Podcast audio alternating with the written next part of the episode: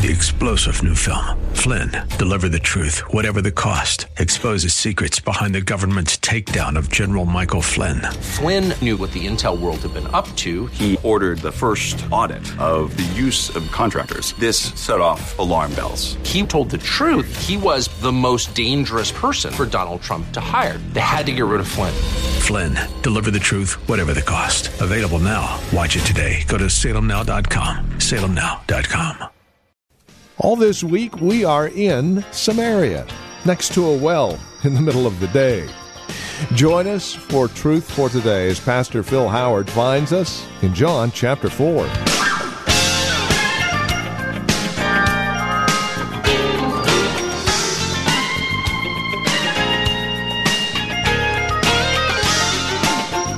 The passage is usually called the woman at the well. It's John chapter 4, and today we're looking at verses 1 through 26, witnessing in order to produce worshipers. Now, this is an amazing passage of Scripture and some real insight into evangelism what it is, what it isn't, and how we go about doing it. The illustration is clear. Here's Pastor Phil Howard with today's edition of Truth for Today and the woman at the well comes to us where we are. He meets us at our well. And we've been running to a lot of wells pleasure, possessions, power, oh, personal relationships, uh, pursuits.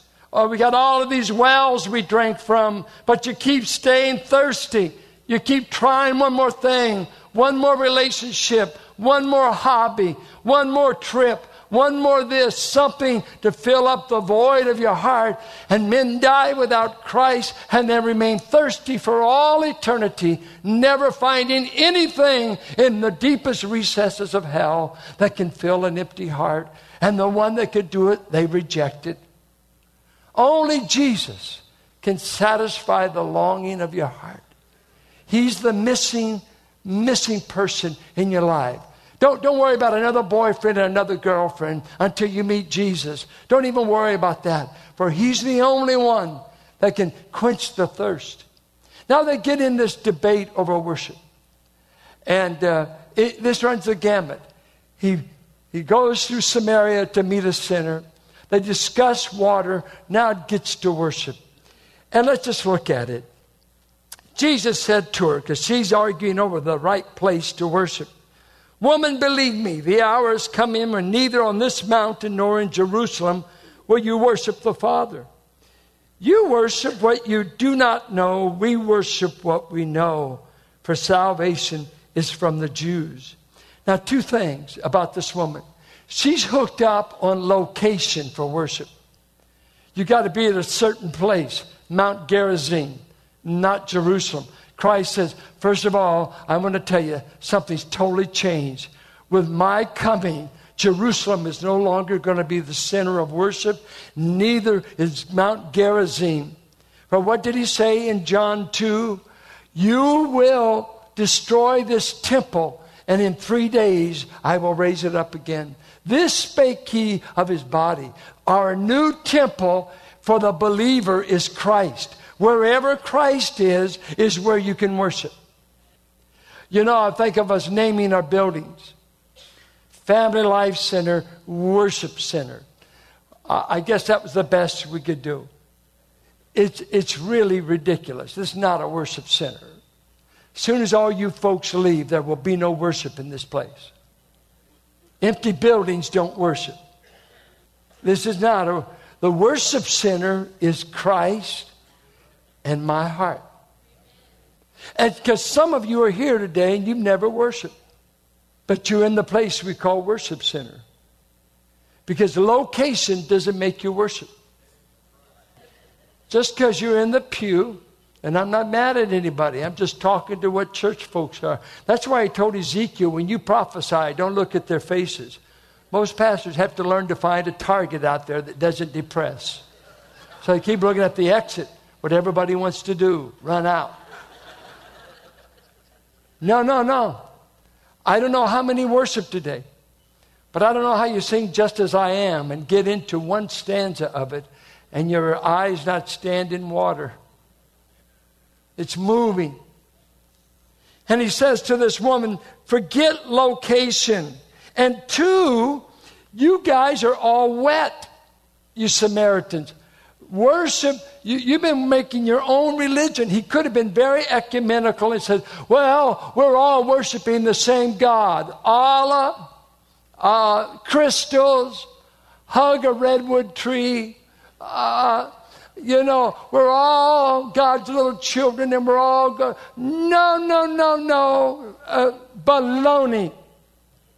Bunch of religious garbage just because you guys have been meeting up Mount Gerizim and sacrificing animals and going through your religious routine, it doesn't lead to God. The only way to God is come through the Jew, and you don't know it, but the Jewish Messiah is standing in front of you. You'll never know God except through him. We've got the monopoly on it. You don't have to be a Jew by racial birth, but you must come to a Jewish Messiah. He's not white or black or brown. Who cares what color Messiah is? He came through the seed of Abraham. You got to put your faith in him. I am he standing before you. Then he goes on to say, You worship what you don't know. Isn't that most false worship? Worship, a lot of going on, but you don't even know. The hour is coming when you will worship the Father in spirit and truth, for the Father is seeking such people to worship Him. God is spirit, and those who worship Him must worship in spirit and in truth. i am going to pick up worship next week. I can't say everything that needs to be said. But Philippians 3 3 says three things mark a Christian. They worship in the Spirit, it says. They glory in Christ, and they put no confidence in the flesh. Those are the three marks right there. They worship in the Spirit, they glory in Christ, and they put no confidence in the flesh. That's the true circumcision of God. Philippians 3 3. Now let's talk a little bit about here. Worship. What is worship? Worship used to in the Old Testament included so many externals a priesthood, a tabernacle, a temple, uh, animal sacrifice, all of this. And they used the word proskuneo, to bow down to. That word just evaporates when you get to the epistles because it doesn't talk about forms for the church. That you have to have this man, you have to have candles, you have to genuflect, uh, you have to have stained glass windows. Nothing about ambiance in all the New Testament. Nothing about the kind of building. Nothing, uh, none of that is said. You got to have a steeple. You got to have a cross on your building. None of that happens because the New Testament church started in homes. They just wherever they met. But the Old Testament required a priesthood, a temple, he says, No, no, no, there's coming a day, boy, you won't do that. The worship will take place in two realms spirit, not Holy Spirit, small s, and truth. What he's saying, the spirit is in the inner man, the realm of my heart, the internal life, not external. And in the realm of truth, and it's basically truths about God's greatness, God's goodness. And uh, he said, that's where worship will take place. Let's ask ourselves today Did you worship? And what is scary is you can do all the externals and not worship. You can preach and not worship. You can pray and not worship. You teach a Sunday school class and not worship. You can sing and not worship. You can be in the choir and not worship. You could be all over this church doing different things, and at the end of the day, if someone asks you, Did you worship? The only way you could answer that was your inner man connected with God in adoration, adoring Him for some truth, some aspect of His character, of his activity toward you, redemption, salvation. He's great. He's majestic. Uh, worship is the honor, acknowledging of God that we want to honor Him and adore Him. And the closest thing to worship, and please excuse me, we need lovers to write worship songs because worship winds up being loving God. And it gets mushy, and it gets intimate, and it gets gooey for you cerebral types who think all God is is knowledge. Knowledge. This is what happened in the Great Awakening. When Jonathan Edwards wrote Religious Affections, the East Coast was full of brilliant men, many of them Reformed churches, many of them Calvinists from Europe that were a starchy, correct, right, and all that mattered was doctrine and right, right, right. Well, what happened in the awakening on the East Coast with the preaching of George Whitefield and the preaching of the likes of Edwards and the sinners in the hands of an angry God? People would swoon in meetings. People would begin to scream in meetings. They thought hell was opening up. Edwards described it so graphically and, and there was uh, you, men would bust out weeping. And so they had such men as Chauncy, who wrote a rebuttal that the Great Awakening was nothing but so much emotional rubbish. Jonathan Edwards picked up the pen for his own church was caught up in the revival. He was caught up with George Whitefield. And he said, No, no, no, no. What God is doing on the East Coast, we've had excesses, we have swooning, we've got different emotional extremes. But what we've discovered is a God that is adored and loved is not just a correct answer, He moves the affections such that you love Him so you feel joy. You've got peace. You feel exhilaration toward Him. You feel like you're going to burst. You feel like you're in His presence. It's better than booze. It's better than sex. It's better than anything this world can offer. He is the highest high. He is the greatest drink. And your body feels like it's going to burst. And so we start get, seeing even in Christianity here I grew up in Pentecost where I craved a lot of truth that I never heard, but believe me, we were free emotionally.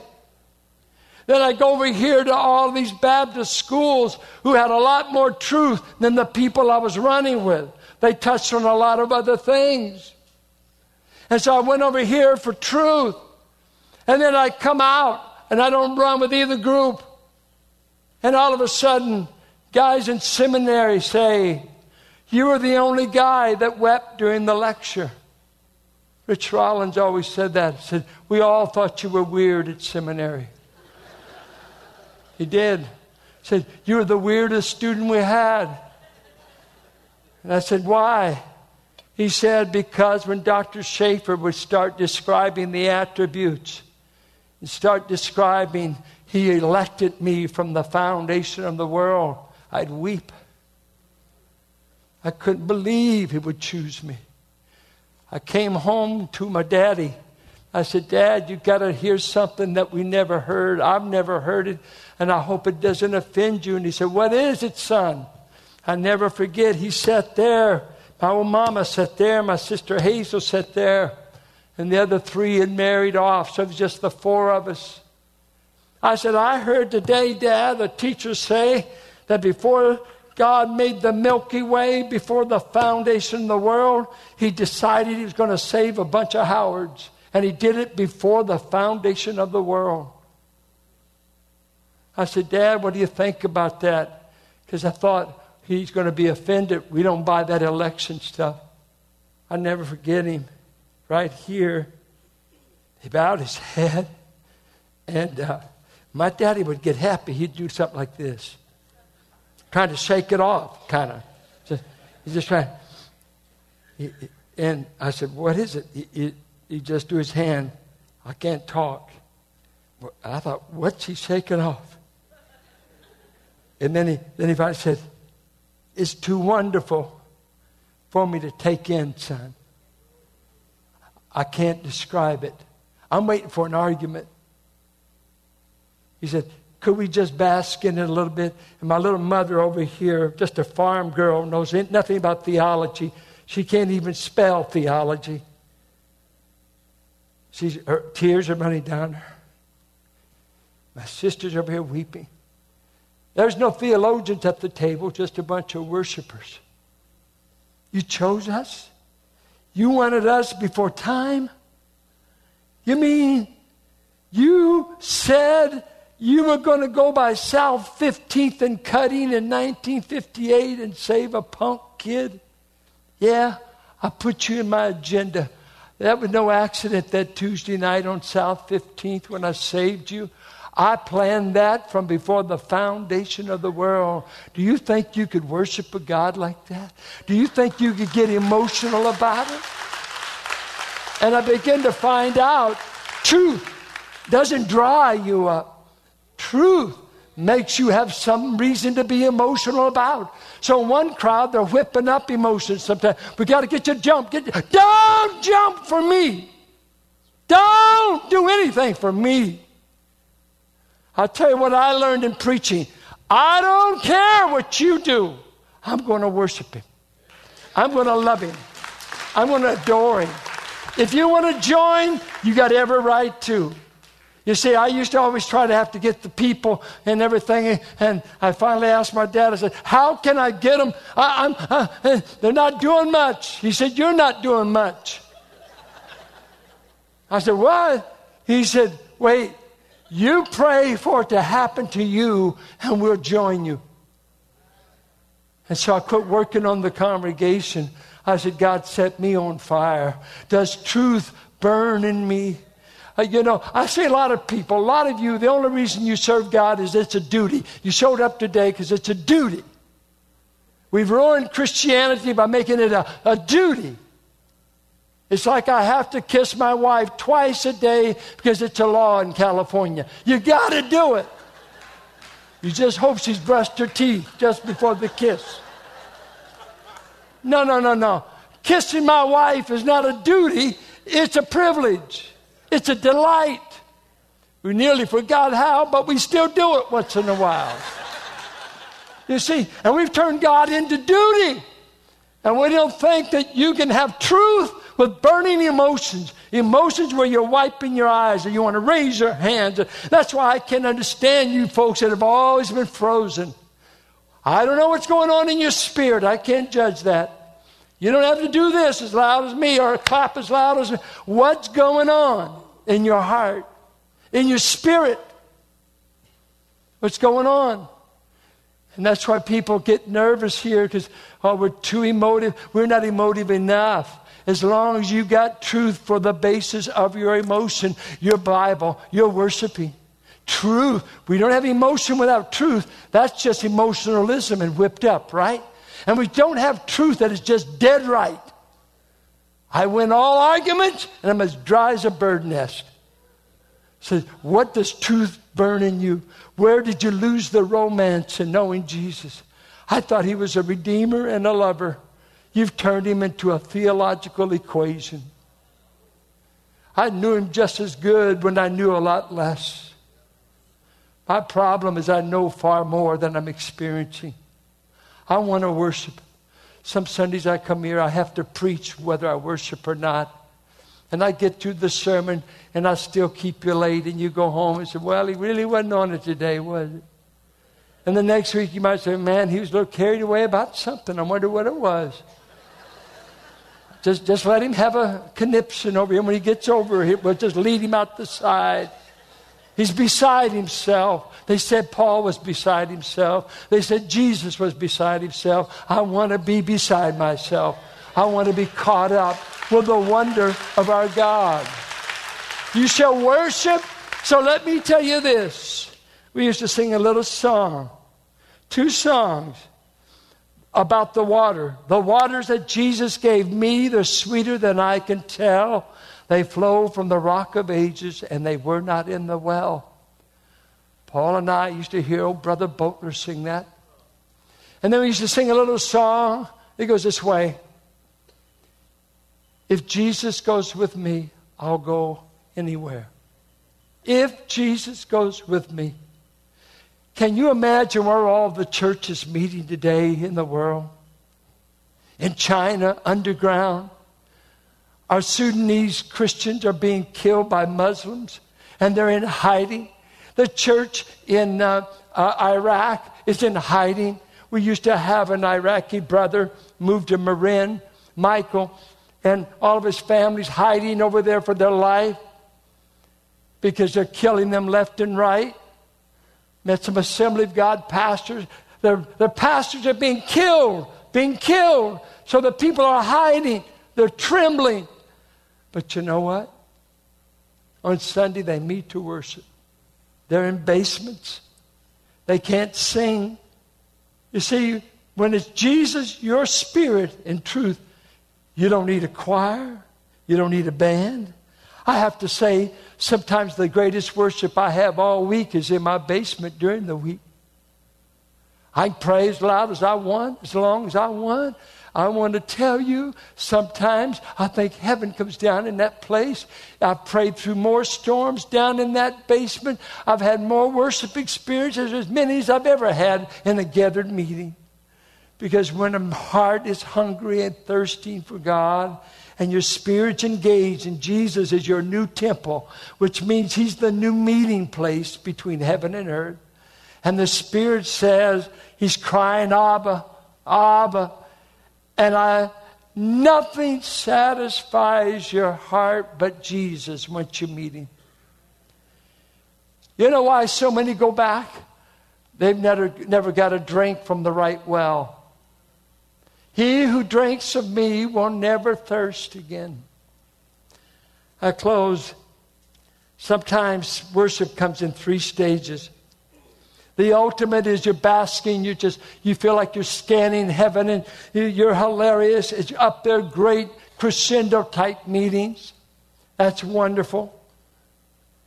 Other times, a second kind of stage, a little bit lower, there's times uh, you're haunted by the memory of His presence, and all you've got is a taste but taste that says, I hunger to experience more of what I've experienced, for I feel dry and lean. I feel like that deer trying to find the water brook, and I have to say I'm in a dry spell. Sometimes you're at the lowest rung you feel barren. You might even be bitter at God. And you feel you're a thousand miles away, but that hunger bud taste just keeps welling up. Oh, I've tasted. I've seen. And it's the thing that keeps you from backsliding so far is you, you say, I, I want him. I'm dry. I'm, I'm not clicking like I want. I got, I've missed prayer, I've missed the word, whatever. But when you met him, you know what the water tastes like. He said, I'm thirsting in my soul to get in his presence. And what Jesus says, I'll go by Samaria. I'll look up a fallen woman. I'll offer her the water of eternal life. And I'll tell her, I want to turn you into a worshiper. And I'm not trying to get her to Jerusalem. I'm trying to get the inner man with truth, with truth, is go heavenward. We, we have stuff going around today. Uh, close, we call it worship battles. It's really the music battles. Did you know any music we sang today didn't make you worship? You sang words, but it didn't mean you worship. That's inner man. Just as I am, I can't get through it without being broken but it doesn't mean you did. Right? Well, we need more rhythm. We need, the, you, we need this kind of music. It doesn't matter what kind of music it is. This is the music God wants. Is, is your inner man connected? Is your heart connected? And with that, we come to the end of our time together here on Truth for Today with our teacher and pastor, Pastor Phil Howard. As we close out our program today, we would invite you to contact us. Let us know how the broadcast has encouraged you, has ministered to your walk and relationship with Christ. Now, there are a couple of ways that you can contact us. By phone, obviously the easiest, 855 833 9864. Again, simply call 855 833 9864. You can also write to us at 1511 M Sycamore Avenue, Suite 278, Hercules, California. 94547 is the zip code. Now, the easiest way to get in touch with us would be through our website, truthfortodayradio.org. Now, as you stop by, you'll be able to drop us an email, but then take advantage of the many resource materials we have available. Again, there at truthfortodayradio.org.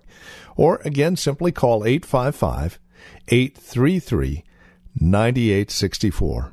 Would you also bear in mind this radio broadcast is available through listener support? As you link arms with us financially, we are able to continue the ministry here on this radio station. So please consider that as you contact us. And then come back and join us next time for another broadcast of Truth for Today with Pastor Phil Howard.